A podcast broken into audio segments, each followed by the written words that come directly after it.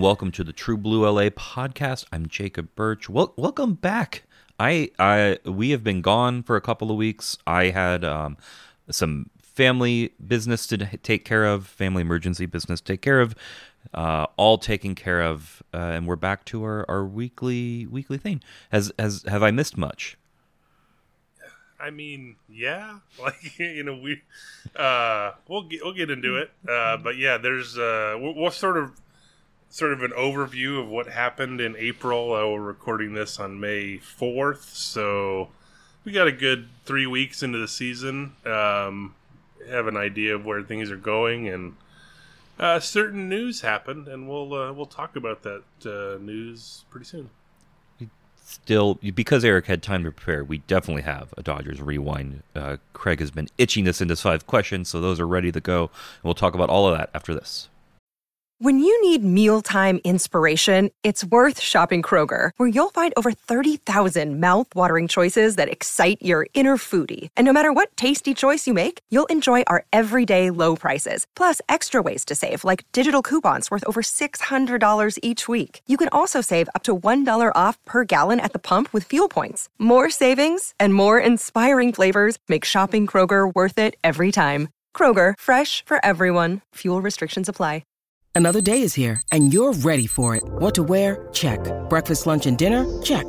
Planning for what's next and how to save for it? That's where Bank of America can help. For your financial to-dos, Bank of America has experts ready to help get you closer to your goals. Get started at one of our local financial centers or 24-7 in our mobile banking app. Find a location near you at bankofamerica.com slash talk to us. What would you like the power to do? Mobile banking requires downloading the app and is only available for select devices. Message and data rates may apply. Bank of America and a member FDIC. Why take one vacation with the family when you could take all of them? With Royal Caribbean, you don't just go to the beach. You visit a private island and race down the tallest water slide in North America. You don't just go for a road trip. You ATV and zip line through the jungle. You don't just go somewhere new. You rappel down waterfalls and discover ancient temples. Because this isn't just any vacation, this is all the vacations. Come seek the Royal Caribbean. Ships Registry Bahamas. Mother's Day is around the corner. Find the perfect gift for the mom in your life with a stunning piece of jewelry from Blue Nile. From timeless pearls to dazzling gemstones, Blue Nile has something she'll adore. Need it fast? Most items can ship overnight. Plus, enjoy guaranteed free shipping and returns. Don't miss our special Mother's Day deals. Save big on the season's most beautiful trends. For a limited time, get up to 50% off by going to Bluenile.com. That's Bluenile.com. I've mentioned this before. Uh, so part of the thing stuff I had to deal with um, meant I was in LA for a little bit, of course during a road trip. So I I did not uh, get to see a game. I probably would not have had time to, even if even if uh, they were in town. Uh, but the funny thing is, as someone who does not own cable, and I was not uh, at a house with cable, uh, I watched the Dodgers less while I was in LA because I was blacked out from my MLB TV uh, subscription. So a lot of a lot of radio, a lot of radio, a lot of Tim Neverett joining me uh, in my in my ears. Very nice. Yeah, yeah, he's a it's a good broadcast, and I think if I remember right, um, I don't remember how many games it was, but like uh, Jose Mota was on there for as an analyst for at least a couple games um, recently.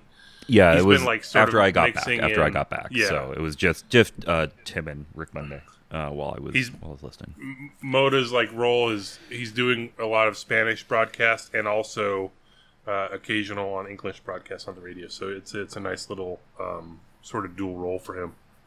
So for close to uh, uh, almost a year at this point, the sort of news from from MLB's investigation side of Bauer has been we're going to just kick this can down the road for kind of as long as we can, uh, and that's not the case anymore.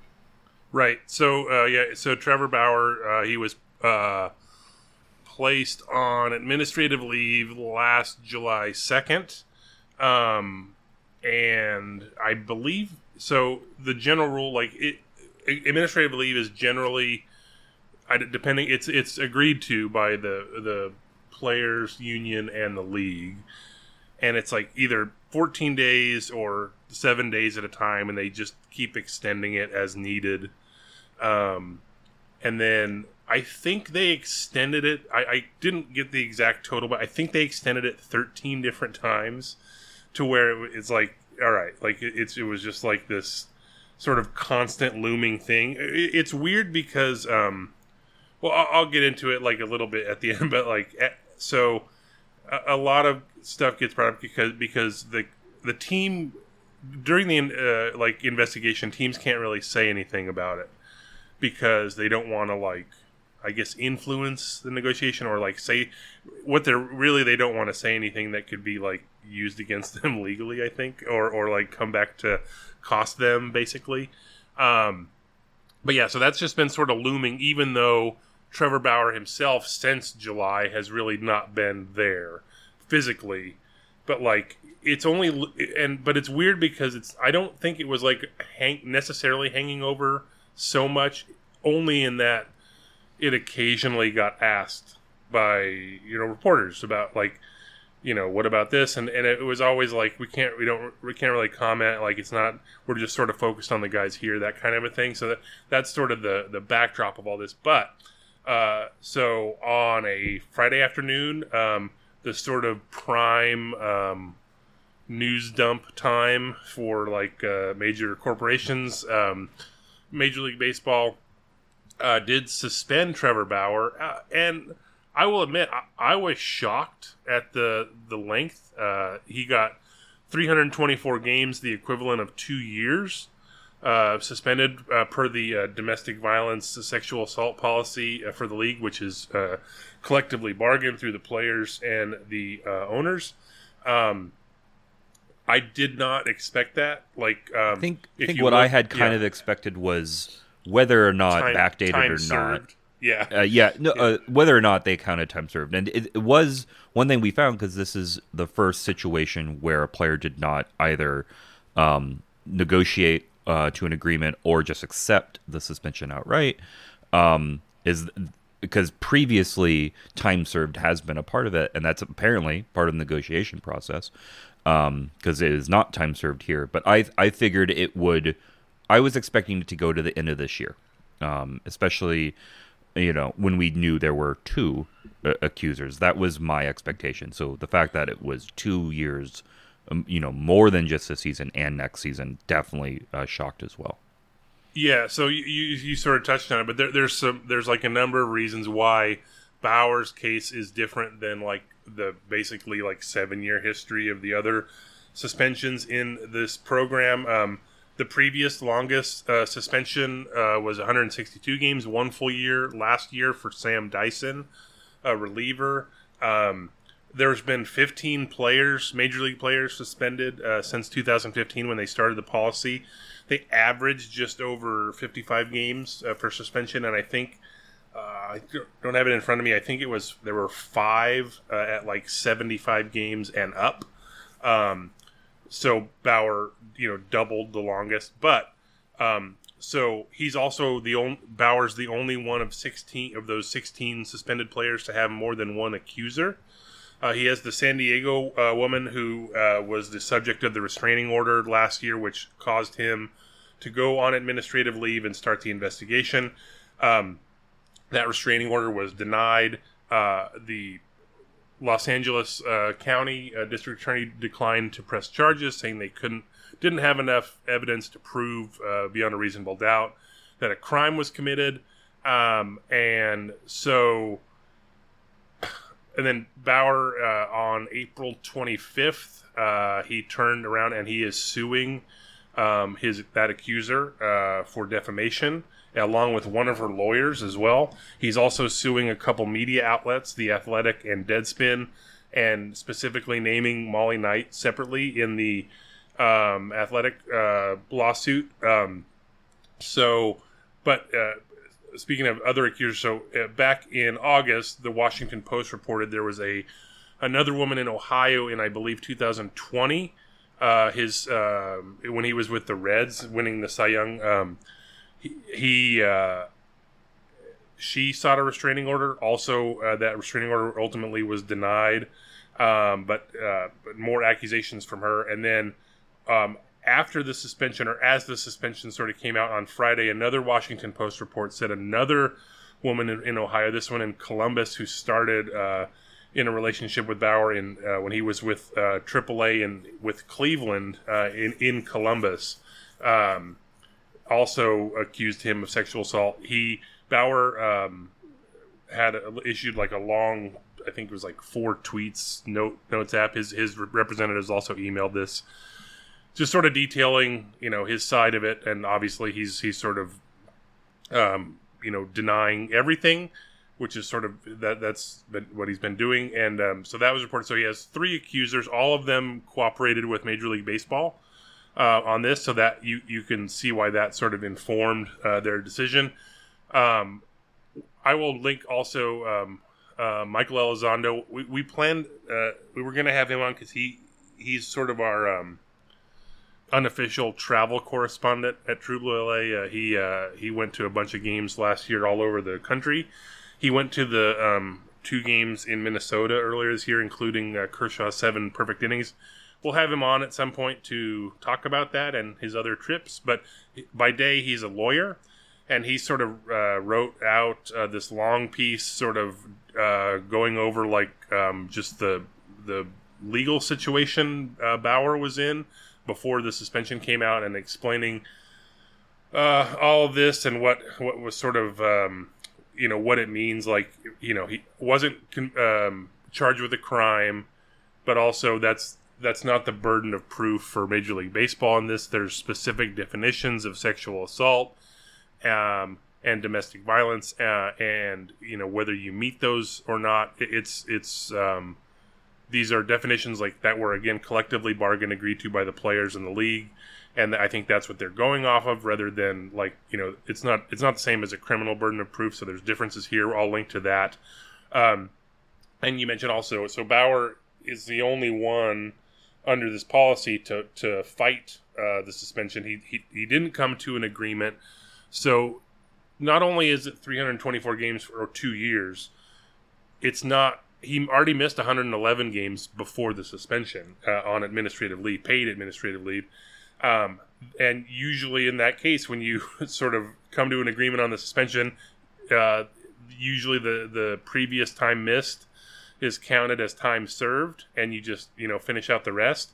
But his uh, suspension started last Friday, so uh, it'll that'll end up being what 435 games plus I guess whatever the Dodgers play in the postseason uh, this year and next. Um, so that makes it even longer. Um, he is appealing uh, the suspension, um, so w- we'll see how that goes.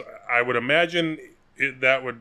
I think. Um, I think ESPN reported, or I can't remember if ESPN or Bill Shaikin at the LA Times saying Bauer wanted like an expedited thing. I think they have to do it within 45 days. It's an arbitration panel. Uh, it's three people, uh, but it's essentially one person that makes the decision because it's there's one person appointed by the league, one person appointed by the players' union, and then one independent arbiter. So uh, you just sort of have to convince them, uh, you know, to make decisions. So that that's sort of where we're at.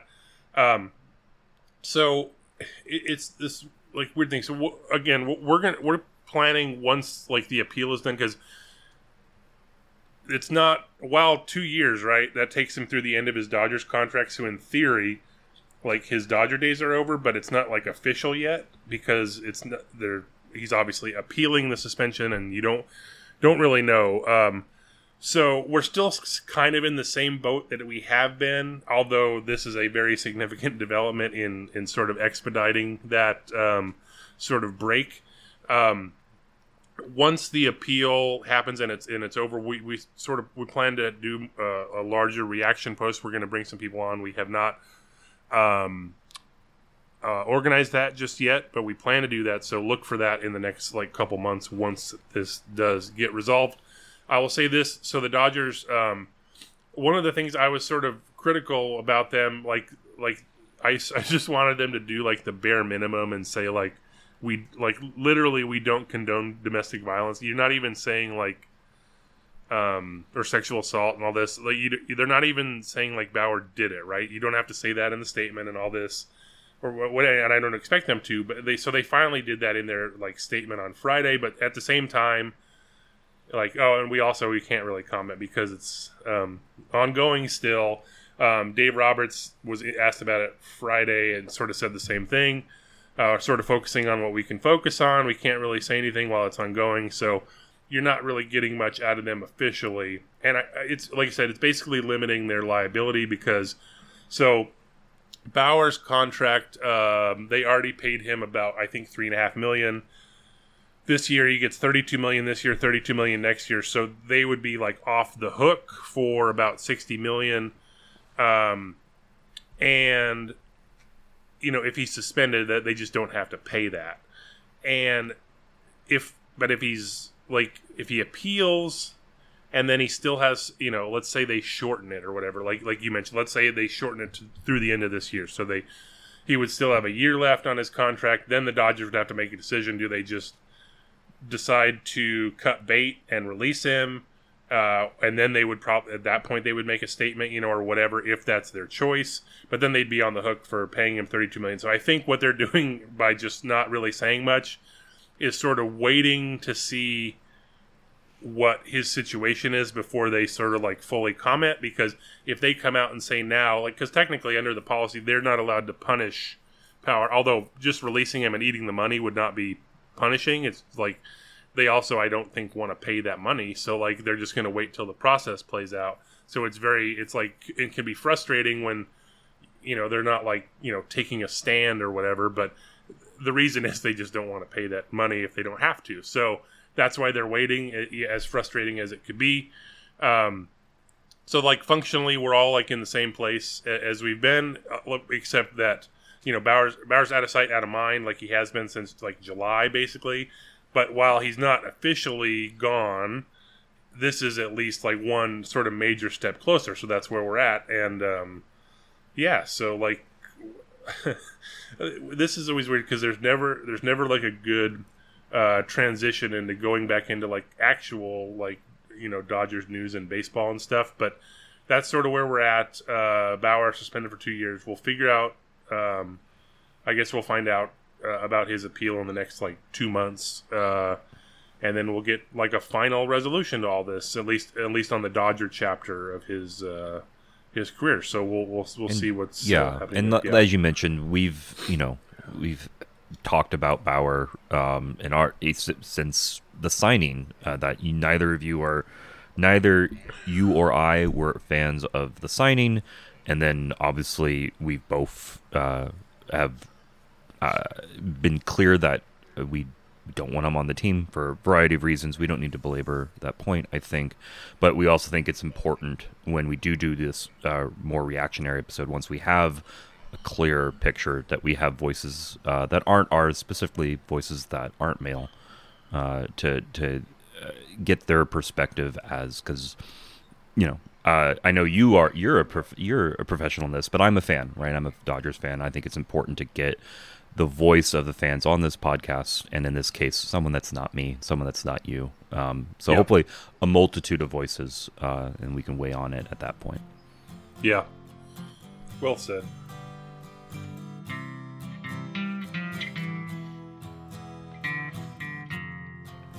Baseball. Yeah. Um and and like not I mean we have baseball and it's, you know, teams are like ostensibly scoring runs just not like at the rate that they're used to, I guess. Uh this this year so I, you you mentioned not you just been sort of you were listening to games when you were out here but you've been watching when you're home, right? Like Yeah, and I watched. Uh, yeah, now that I've been home, and I watched yesterday, and yesterday's game was a really clear example of what you're what you're getting at. Um, this is this is some dead balls era stuff, man. there's yeah so there's been a couple i i want to say like like three different times i think dave roberts has been like on camera caught on sportsnet la saying in the dugout are you shitting me like basically that, that like a, uh, a fly ball didn't uh, leave the ballpark uh, and like i think there were two last night uh, by the dodgers alone Yeah, Muncy Uh, had one, and then Bellinger, which caused Joe Davis to uh, was- what? Give me a break. Give me a break. Yeah. Yeah. Uh, and, and like that was it was like oh my gosh Yeah, and and so- it, and like he, uh, you know, again credit to Jave. It wasn't just that, you know, it wasn't a home run. It was like at the start of the warning track. It wasn't like it was. It's just like how how is it Yeah. dropping like that? there was uh, I think Mauricio Dubon was in center field and after like the, on the giant one of the Giants recaps uh, interviewed him and he said it it looked like it hit something hit a wall and just dropped like the he was, everyone thought that was gone it was just crazy um, so basically like the um, the the real um, frustrating part about all this is not like like I honestly don't mind that home runs are down. Like it's fine like to me. But it, it's this weird combo of like um the okay so home runs are down but also strikeout rates are really high. They're a little bit down but like it, it's this weird so you have this weird thing where it's still very hard to string together hits and then the home runs aren't coming like they were so like Right. The the, That- the- yeah. ostensibly the idea is that base Major League Baseball wants to cut down on what's called true three true Yeah. three outcome baseball strikeout walk home run. But the problem is especially, you know, the shift is still alive and well. Uh, so Yeah. that that hasn't changed. Communication with the players that the what they're doing with the ball and what they expect it Oh, to do has been yeah. terrible. So you know you would expect, oh, we're going to fundamentally change the ball, you should, you know, here's a year warning to maybe change your your approaches. That that hasn't been happening. And Yeah, because so- of that, so it's still true three outcome. It's just strikeouts and walks. right exactly exactly so they, they, they just took away one one of the outcomes and then but the other stuff is still Two. So, true like, outcome baseball. Yeah, it's it hasn't like increased balls in play, although ex- I guess it technically has because Yeah. the the balls that don't go out of the park are technically in play. But yeah, um, so last year Bradford William Davis at uh, the Insider um, reported that uh, uh, Major League Baseball used two different baseballs, and uh, with with some help from Dr. Meredith Wills, whose research has been like seminal in in the last few years about just the craziness of the ball and the inconsistencies. Um, and the, the thing that's frustrating is that MLB owns Rawlings, who manufactures the baseball, and yet every year they're like, "Well, I, I just don't know what's wrong with the baseball. I wish we can get to the bottom of this, but like we just, it's really hard." And so they've been like not forthcoming, and I think that's like that goes back to like the labor negotiations and just this massive like distrust between the union and the um, and the league, and it's like they just want like transparency basically, and it's very hard to come by. So, uh, research by uh, Rob Arthur at Baseball Prospectus said the the drag is uh, higher uh, this year. I think I wrote it wrong in our in our notes, but um, that's uh, causing uh, baseballs to not go as far. Um, Ken Rosenthal and Eno Sarris at the Athletic uh, reported that Major League Baseball uh, said this year there is only one baseball used. It's the the one af- they used after the 2021 change, so they they've only used that one baseball this year. But it's again distrust among sort of the league about whether that's true or not. And and- but the the very clear thing is that the ball is deadened, and um, so the numbers right now through uh, May 3rd. Uh, baseball is averaging 4.04 runs per game. That's very low. That would be the lowest since 1981. Although they got pretty close to that in 2014 at 4.07 runs. Um, the league, and then the other thing that sort of makes this hard is that again you mentioned the shift is still active, and and, and um, strikeouts are up. So batting average is uh, across the league is 232. um, which would be the lowest ever. The year of the pitcher in 1968 was 237, to give you an idea. Um, home runs this year are down to 0.90 per game. That's the lowest since 2014. We've seen an explosion since then. So again, I'm not really that war- like mad at like home runs not being down, and but it's just like c- coupled with all the other stuff makes this very weird. So that said, so with the, the Dodgers like on offense, they're like doing well in a relative sense, even if it doesn't always seem like it. Like they're averaging 4.77 runs per game, which is like down from their last few years with or without the DH. But that's still third in, in the majors, so like they're still good. But like if you look at their stats, right? Um, Austin Barnes is slugging 526 because he has those two early home runs, but he's he's only had 21 plate appearances, so he's the only Dodger with a slugging percentage over 464. So uh, they're just it's not really hitting like Mookie Betts, right? He's hitting 232, 344, 366. But in this environment, that's a 116 WRC plus. So like it's weird. Um, strangely, even though Mookie has he's only hitting 232, he, he's getting on base 344, but being the leadoff hitter uh, on this team, he does lead the majors with 21 runs scored in uh, in uh, 22 games. So it, it's kind of this funny little thing so far.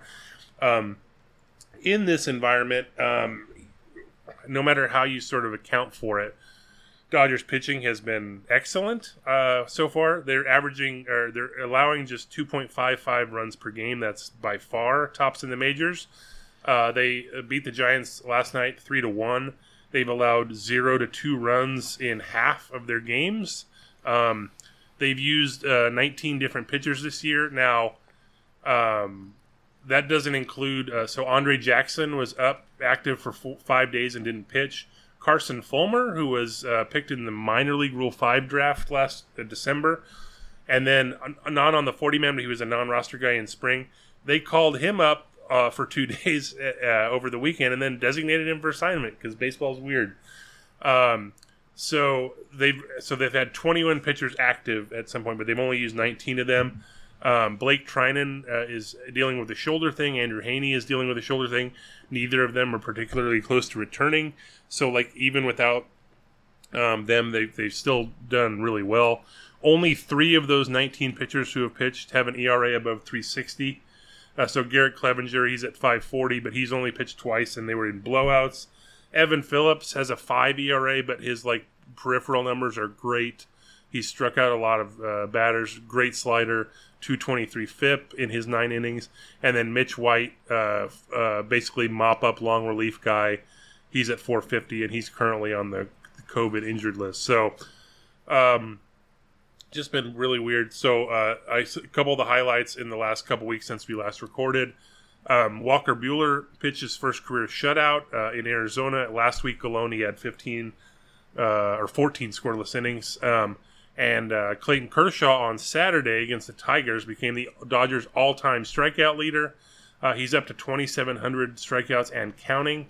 Uh, the Dodgers put out a sort of congratulations video with a bunch of um, uh, people in it, uh, and then uh, it ended with Vin Scully talking about the letter K and Koufax and Kershaw, and then he said, "Congratulations, Mr. K," to Kershaw, and I thought that was really cool.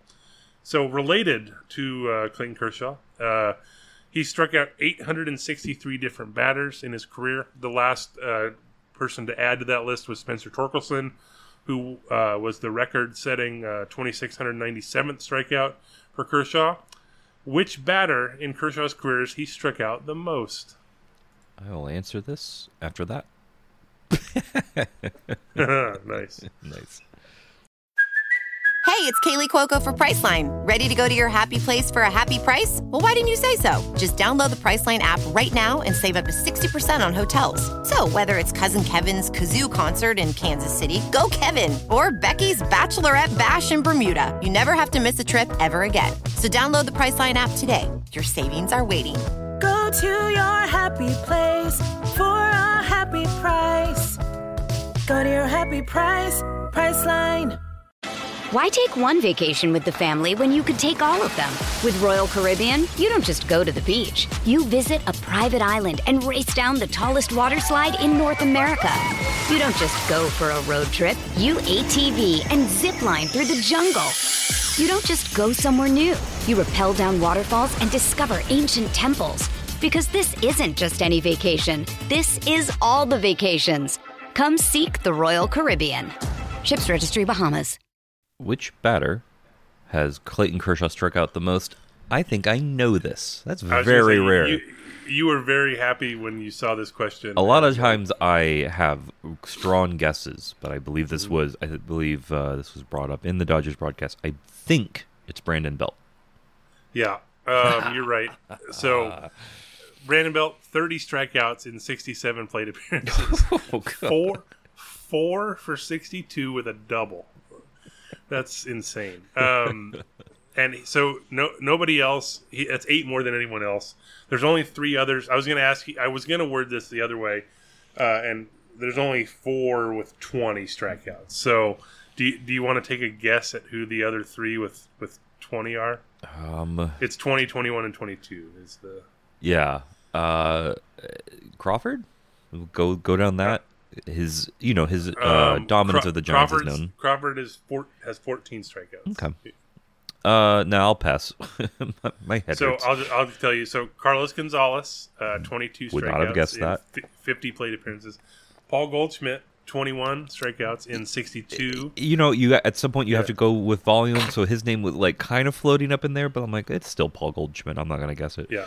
And then Hunter Pence, um, 20 I- strikeouts, but also 92 plate appearances. So if you're if you're going by volume, No, Uh, I, I but- think yeah, I probably would have. My brain probably would have stuck with current active players a little bit too long for me to maybe get to Hunter Pence, but that makes total sense.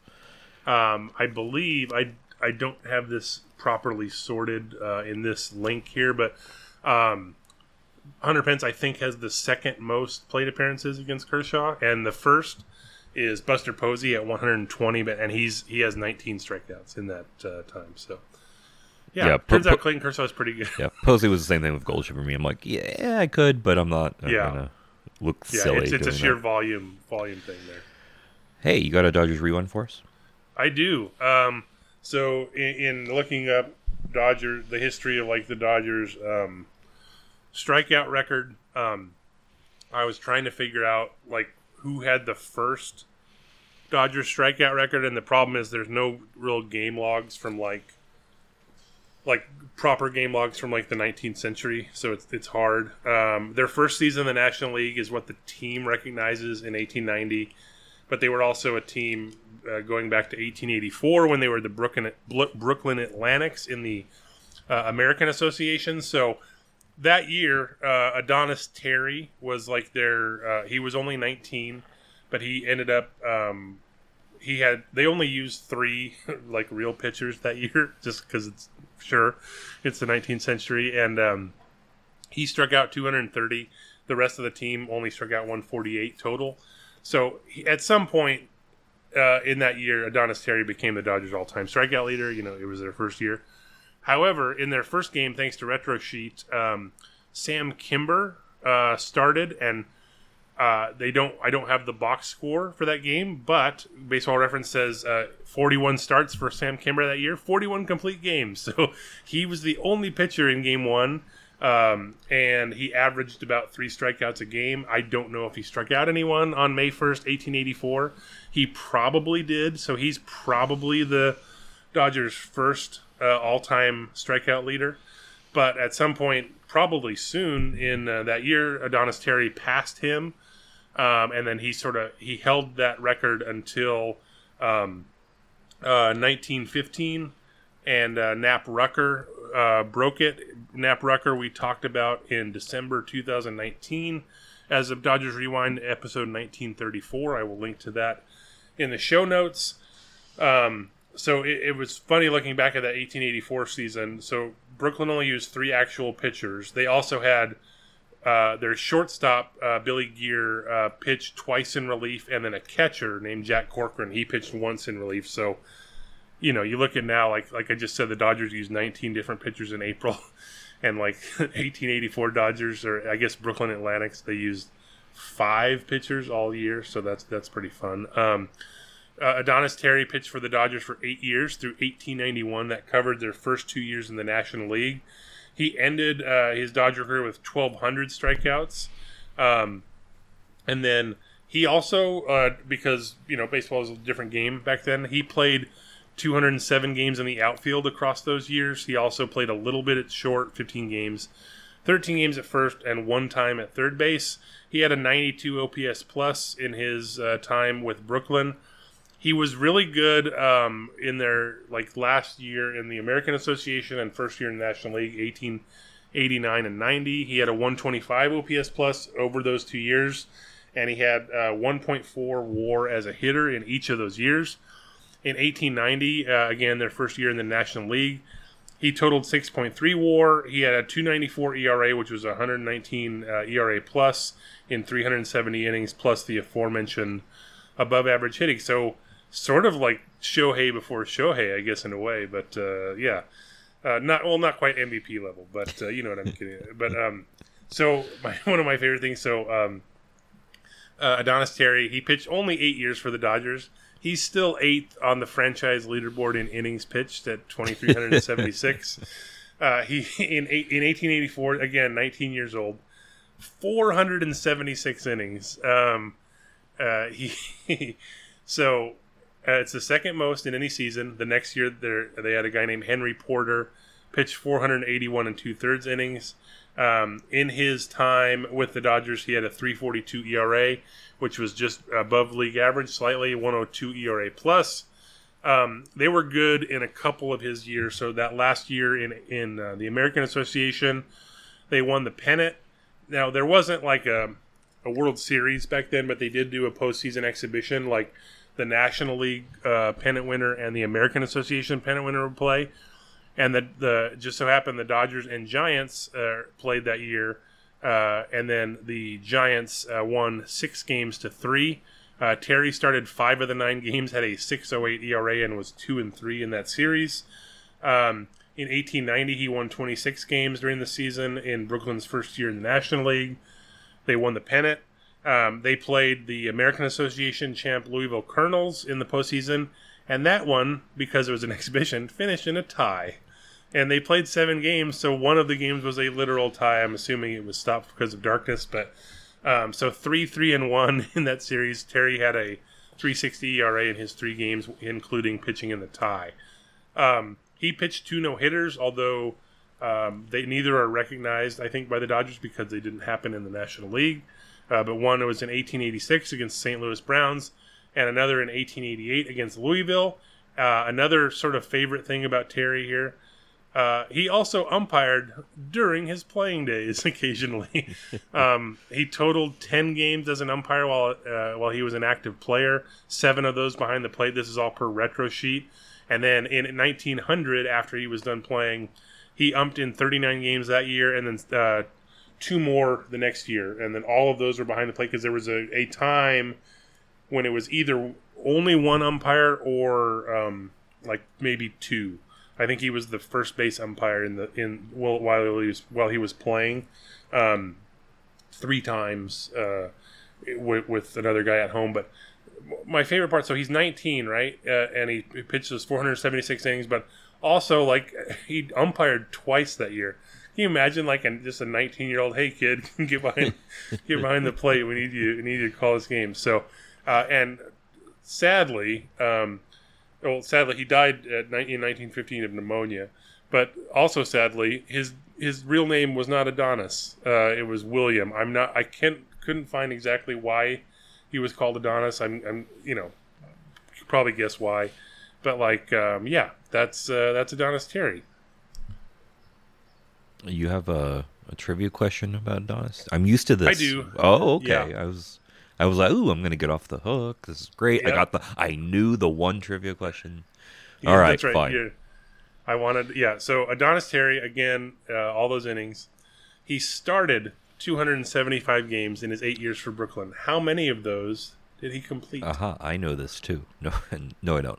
uh, I uh, all these uh, old Haas era, like right. you, you know, because you know, oh yeah, they oh, they usually finish the game. But what does that mean? Is that ninety five percent of the time? Is that eighty percent of the I time? I will tell you, yeah. he did not complete all two hundred and seventy. Oh, thank you, thanks, that's, that's thanks, pal. Uh, great, great hint. I'll, I'll uh, give you another hint. He's second all time in Dodgers complete games. Uh, that's okay.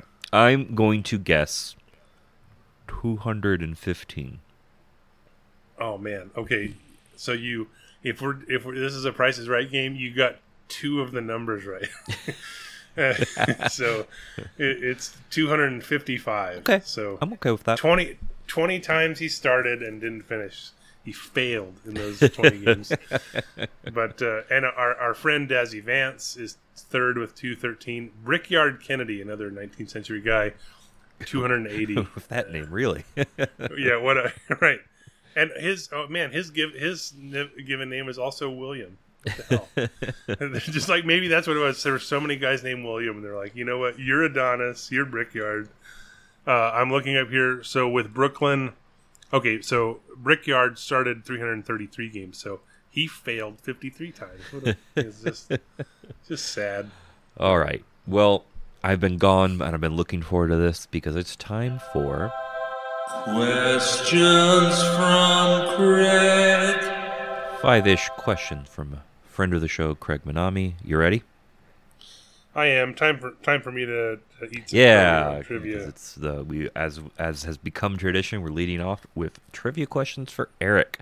As you likely discussed earlier, Clayton Kershaw became the Dodgers franchise leader in strikeouts. So today, let's have some questions about the pitcher he surpassed, Hall of Famer Don Sutton.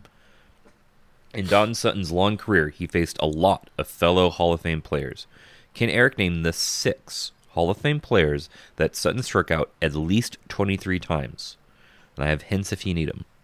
Oh man. Okay. So so Sutton started in 1966. Um, all right. So I'm gonna I'm gonna start. I'll start with um, Frank Robinson. No. Not even Uh, on my. I have. I. I have I- in front of me um, at I, least I ten. He's not on that list. He, he was on the Orioles, and like, yeah, I, I botched that one. My bad. Oh. Um, so uh, I'm gonna go with Willie Stargell. Uh, Thirty times. Um, so my my hang up here is, uh, oh, you know what? I'm, I'll go with um, okay, uh, Johnny Bench. Uh, Johnny Bench. J- um. uh, what was our cutoff? Twenty. Yes. Uh, Twenty-three. He is the cutoff. Um, so my hang up here was how how many strikeouts did um, Hank Aaron get through 74 and Willie Mays through 73? So I, be, I'm going to go with Willie Mays. I'm going to go with both Willie Mays and Hank Aaron just to do it. Willie Mays eleven. Uh, um, Henry Aaron fifteen.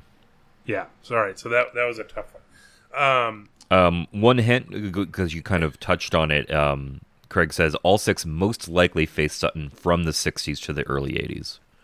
Yeah. Okay. Um.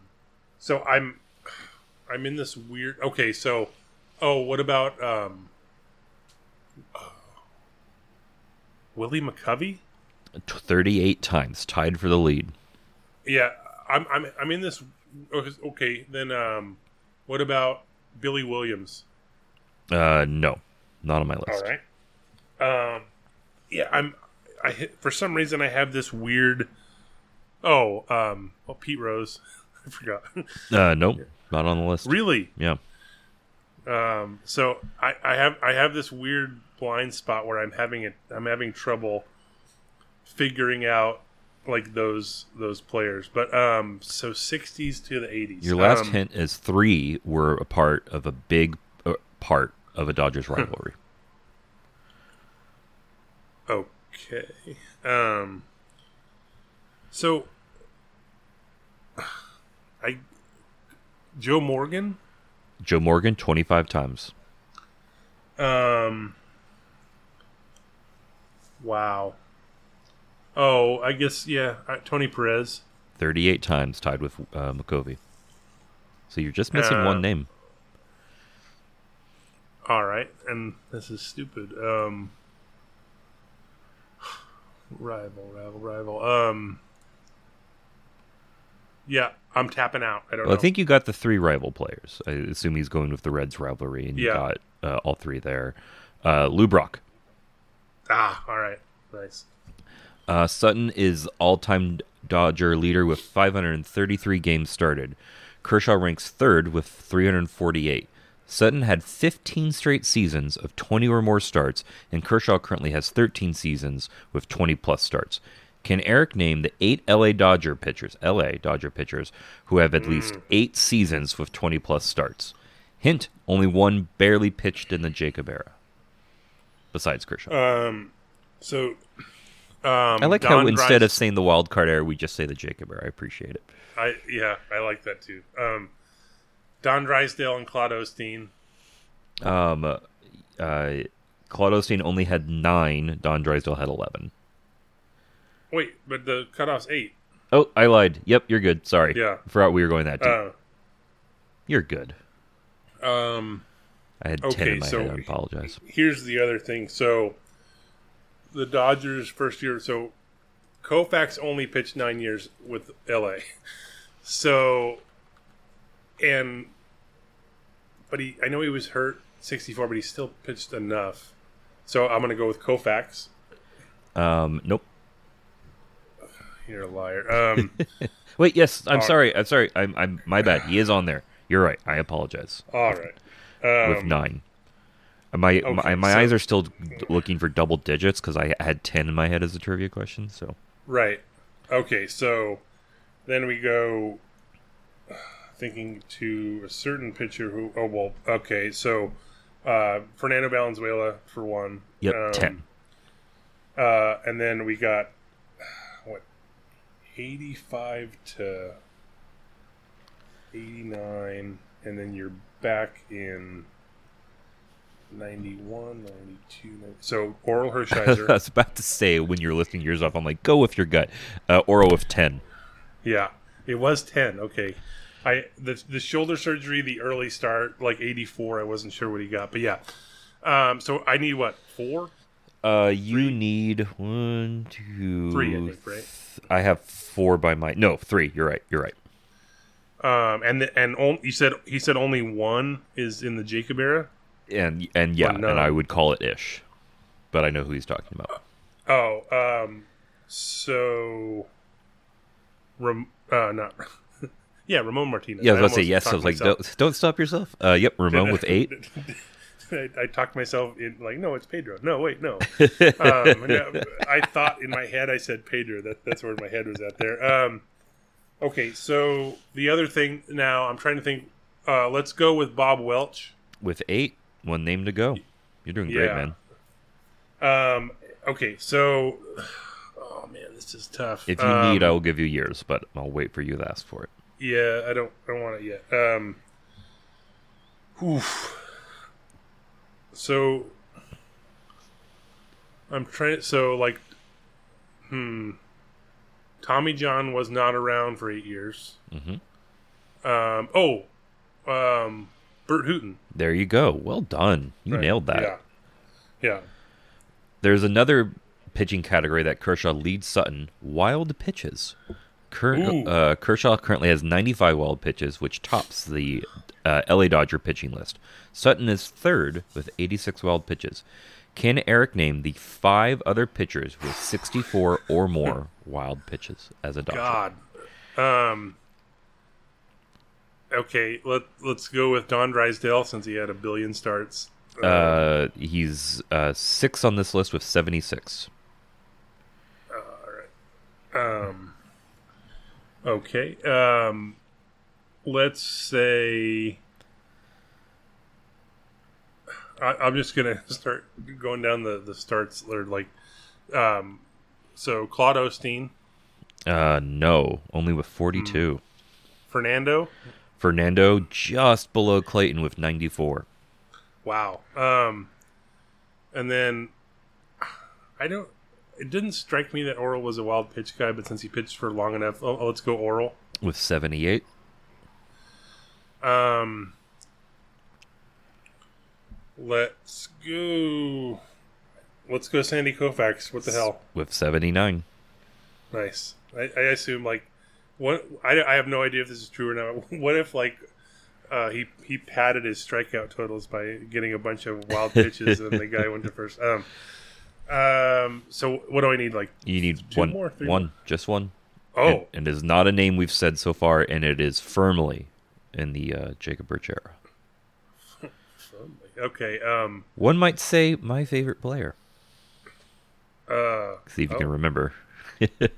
No. I, I- this is, you're gonna be mad at me because I can't. But um. Is it, I am. It's it's not Chad Billingsley, is it? No, that's your favorite player. Yeah, there was for a little bit. No, um, so your favorite player? I mean, it's probably Um, Clayton Kershaw at this Oh, point. but Hideo Nomo. There you go, Hideo Nomo. Yeah. The, my, my childhood favorite player. Yeah, yeah, yeah. He was so good. So good. Love that pitching windup. Ah, anyways. Finally, Sutton leads all LA Dodger pitchers with 1,423 plate appearances. Among those times at bat, Sutton had 15 doubles. There are oh, this, this is going to be fun. There are six other LA Dodger pitchers with 16 or more doubles. Uh, the leader had 26. Uh, can Eric name so these stand-up Um, pitchers? Uh, Kershaw is not one of those pitchers. He had 11 doubles. Has so far 11 doubles in his career. How does Craig know they didn't slide into second? um, all right, so uh, let's go. Let's start off with Drysdale. Uh, with 25, Uh, Fernando. with 21. Um, it didn't count his game two double in the World Series, but I'm going to guess Orel Hershiser. Uh, with 26. Okay. Um, so three more. Um, uh, so nine years thing. Um, I don't. I have no. I have no idea what kind of hitter he was, but let's just say Claude Osteen for longevity. With 22. Um, hmm. This is difficult. You were you Um, were missing. Uh, there's two names left. Both have 16 on the dot. Uh, okay, so uh, Bob Welch. Nope. Bob Welch. Okay, now um, let's say, man, I for some reason I I can't picture like a good hitter, uh, good hitting pitcher. Um, oof. Um, yeah, I I'm kind of tapped out on this one. I don't know. Or do you want to give Uh, me years? I don't know. Uh, 75 to 84. Oh, Burt Hooton. Yep, with 16. Oh yeah, I already mentioned that. And then 73 to 79. 73 to 79. Um, Craig has a hint Oh. for. Oh, go ahead. wait, 73. No, because he was a reliever. Um, nope, that's not right. Um, The hint is Oh. one is known for his part off the field in MLB history. what? okay, I yeah, I'm out. I don't know. Andy Messersmith. It is okay. So that's yeah. In my head, I was thinking it was all those years, but he came back because he, he went to the Braves, but in in between there. But Uh, yeah. Uh, just a, a one quick note. Um, not on top 16, but uh, Zack Greinke with 11 and only 185 at bats. That's pretty damn, pretty sweet. Yeah, that is pretty good. Uh, also, Darren Dreifort with 10 and 237. Good, good, good The for them. Could hit. Starting Friday, the Dodgers begin a stretch of 31 games in 31 days with one off day and one scheduled doubleheader. For the contest, name how many different Dodgers will pitch in these games, and for the tiebreaker, how many of those are not currently on the 40 man roster? As an additional tiebreaker, name the player with the most hits as a designated hitter. Okay, so we got number of pitchers, and then we have how many of those are not on forty man. Yeah, sorry. I thought I, I thought both those first questions were how many uh were, would start. I was like, this is we can do this. We Right. can figure this out. Oh, just pitch. oh no. Most hits as DH. Okay. Um, do you want to go first, or should I? Um, number of pitchers. I'm gonna go with. I don't even know how to like begin guessing this. Um, Right. Uh, Not eighteen. Okay. So you you say eighteen. I'm I'm not even gonna go. I'm not even gonna prices right you on this. Okay. Uh, well, I guess it's not technically prices right, but uh, I'm gonna actually say twenty three. Oh wow. Okay. Uh, yeah. Um, so how? So they get to call up an extra player uh, for the doubleheader day, um, but it still has to be someone. they have I mean, to. has to they be have to added to appear. 40 man and they have to not there. appear. That's the other thing. Exactly Uh, right. Yeah. So, um, how? So I I guess I guess I can't really figure out exactly who this would be. Um, okay, so This will be a fun one to track. Okay, like so over the next here- few weeks. Weird, just as a point of order, Um, David Price and Mitch White currently um, don't count against the 40 man roster, but I would argue they are on the 40 man roster. I would because they're agree. on the, they're, so that we're not counting them um, as off 40 man people. I'm just gonna say I'm just gonna say one off 40 man. Zero. I mean, good Yeah. to go with my eight, my lower count. Yeah, you, you Price is right at me. Yeah, yeah. That's Uh, reversed though, right? That's Okay, like how many bad hits price is, How many hits is DH? I, I will. Let's. I'm gonna. I think. I'll let you go first.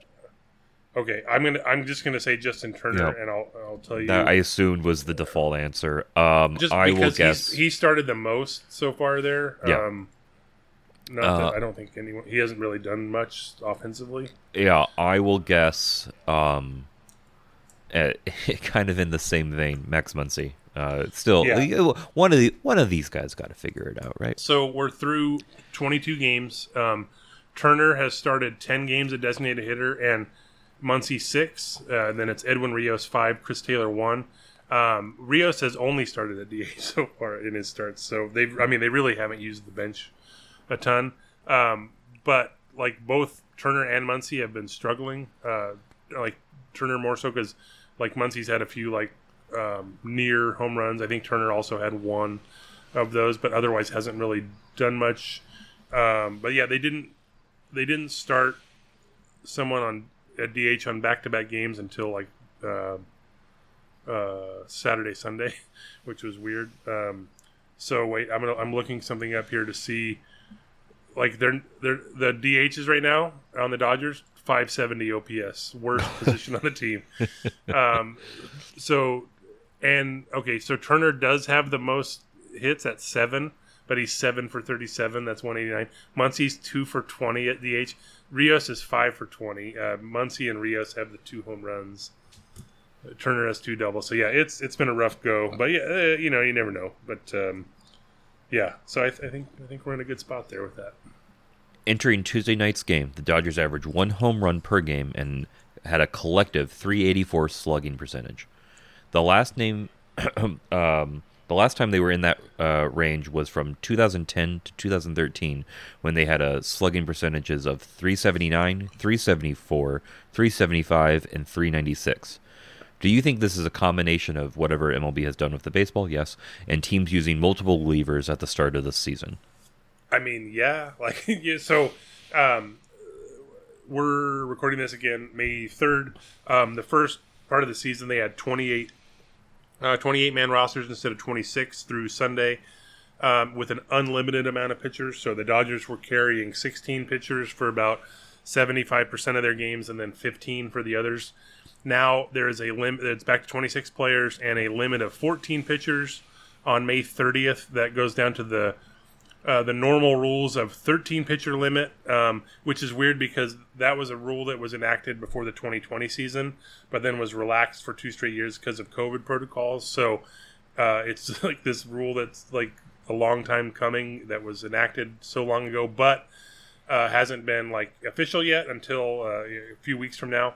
But yeah, so it, it is like you, you're still at this point where they have enough pitchers so you could still tell everyone to go all out 100% balls to the wall every time. There's also an option limit. You can only option guys five so there's going to be less of a roster churn as the season goes on.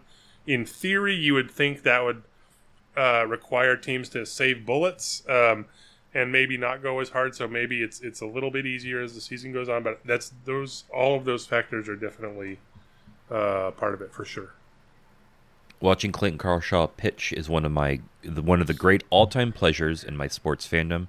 I think only the 1982 Lakers playoff run when Showtime was at its peak matches that enjoyment, and that was only for a few months.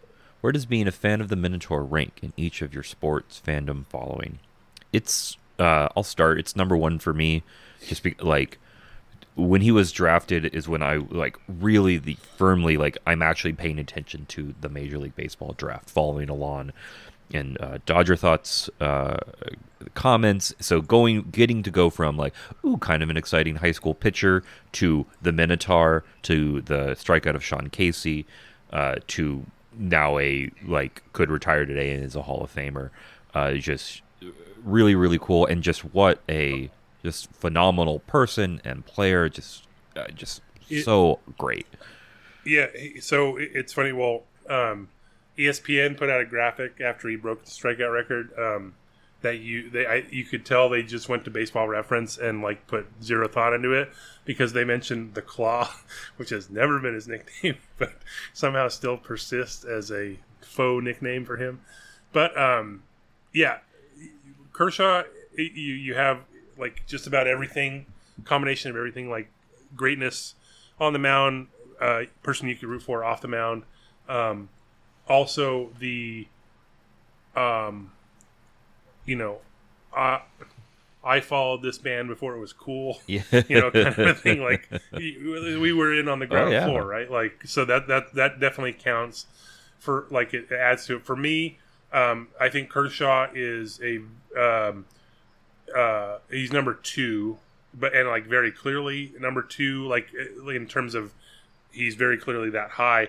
But it, it's hard for me to like have anyone top uh, Magic Johnson Sure. because I I grew up so I didn't start watching the Lakers till like the 86 87 season because I was um, I was 10 about to turn 11 and I just didn't I didn't really know much about basketball and I didn't really start following it till that year but just hooked from the start and uh and I re- so I really only caught the last like 5 years of his career um but um man it was it was great. And um so it, it was it's, it's going to be hard. He's the most exciting player i've ever seen. So like it's it's always going to be hard to top that era for me. But yeah kershaw is as he's as good as anyone i've ever seen ever. So like yeah for sure. There's a place in Eagle Rock called the Oinkster, I've been, that makes a burger with pastrami piled on top of a meat patty. Besides bacon, any other proteins that you might have on a burger? Maybe some carne asada or some crispy prosciutto? oh man i I can't imagine having carne asada on a burger. That's like overkill. Um, I've had uh, pastrami burger uh, at numerous places. The Hat, um, Tops in Pasadena, um, also at the Oinkster. Um, that's like that's pretty good. Um, I'm trying to think. Uh, it's it's really hard um, to yeah carne asada. I can't do it. I prosciutto seems too fancy for a burger to me. I don't know. I, I Um, typically this is not like uh, it's not a thing where I'm like ah like that's not that appealing to me. So I almost uh, when I read this question I was like oh this is just other than bacon there's no like that's Right. just not a thing I would do. But then I remembered and I'm I'm texting you a picture of this.